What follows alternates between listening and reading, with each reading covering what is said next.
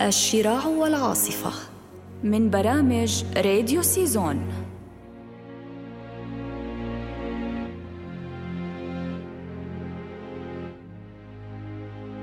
ذئب البحر جاك لاندون.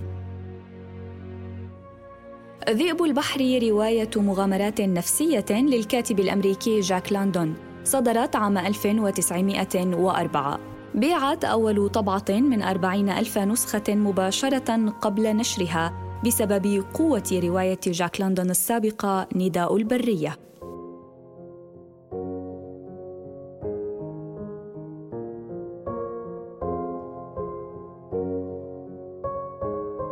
بطل الرواية وايدن هو ناقد أدبي نجا من ارتطام في المحيط وهو خاضع لهيمنة وولف لارسن قبطان البحر القوي عديم الأخلاق الذي ينقذه.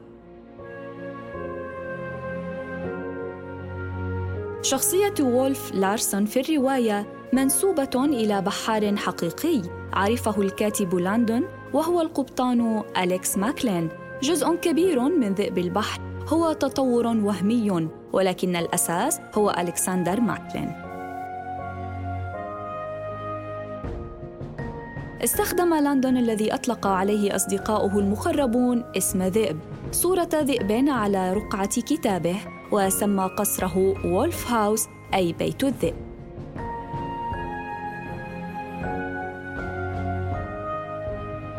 تضمنت نية لندن في كتابته ذئب البحر هجوماً على فلسفة الإنسان الخارق لنيتشه حيث ذكر نيتشه وشوبنهاور في الجملة الثانية من الرواية باعتبار أن كتبهما من ضمن القراءات المفضلة للصديق وايدن الذي زاره قبل تحطم السفينة.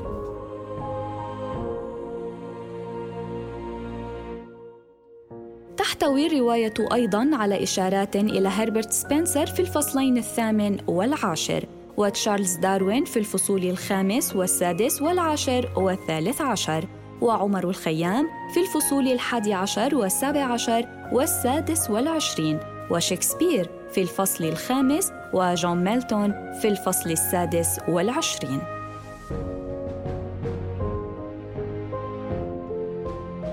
جاك لندن واحد من ألمع الأسماء التي ظهرت في سماء الأدب الأمريكي وتنقل في يفاعته بين عدد من الأعمال الصغيرة للحصول على قوته. بائع صحف حمالا أو عاملا على عربات الثلج ثم في تفريغ وتحميل المراكب إلى أن تعلق بحب البحر فاتجه للعمل على السفن.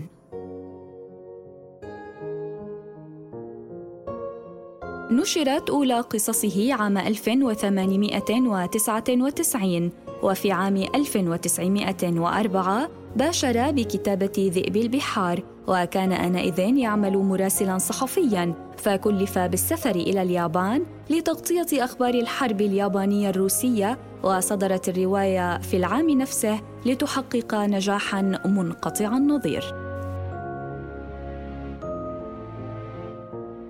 من أعماله نداء الوحش العقب الحديدية ابن الذئب الناب الأبيض ومات منتحرا عام 1916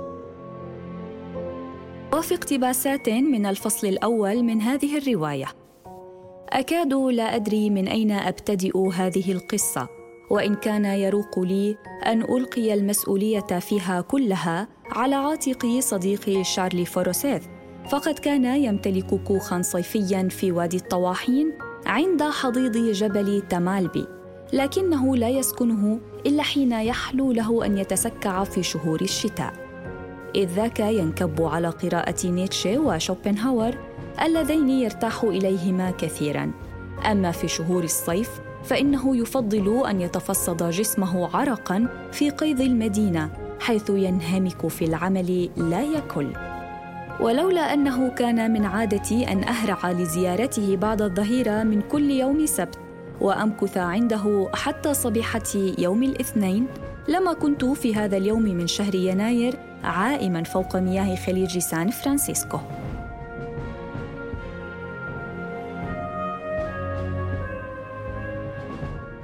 وليتني كنت راكبا عبارة أمينة إذ كانت المارتينيز معدية جديدة. لم تقم بالرحلة إلا أربعة أو خمس مرات بين سوساليتو وسان فرانسيسكو. وها هي تواجه المشكلة؟ ولقد تمثل الخطر في ضباب كثيف يلف الخليج. شعرت بالرهبة من وجوده. كيف لا؟ وأنا رجل عاش على البر ولا عهد له بالبحر ولا بأحواله. والواقع أنني شعرت بنشوة مطمئنة حين اتخذت مجلسي عند مقدمة سطح السفينة تحت قمرة القبطان وسمحت للضباب أن يأسر خيالي.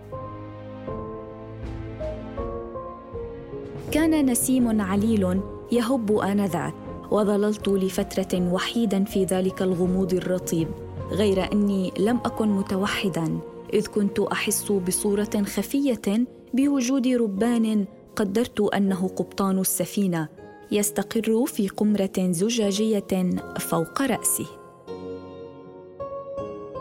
وأراني الآن أتذكر أنني فكرت في يسر الحياة الذي يتأتى بفضل تقسيم العمل أما هو الذي أعفاني من أن أدرس الضباب والنوء والمد والجزر وعلم الملاحه كيما أقوم بزيارة صديقي الذي يعيش على ذراع من البحر وهمست لنفسي من الخير أن يكون الناس اختصاصيين فهذه المعرفة الفريدة لدى القبطان تسد حاجة ألوف الناس الذين لا يعرفون عن ظروف البحر وركوبه أكثر مما أعرف.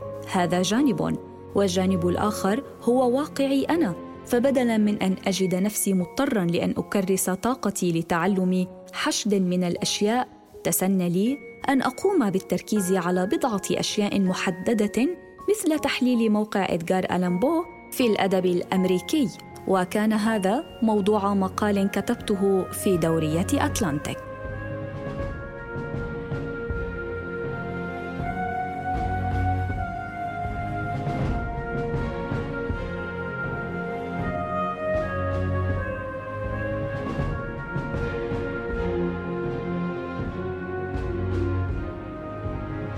الشراع والعاصفة. من برامج راديو سيزون.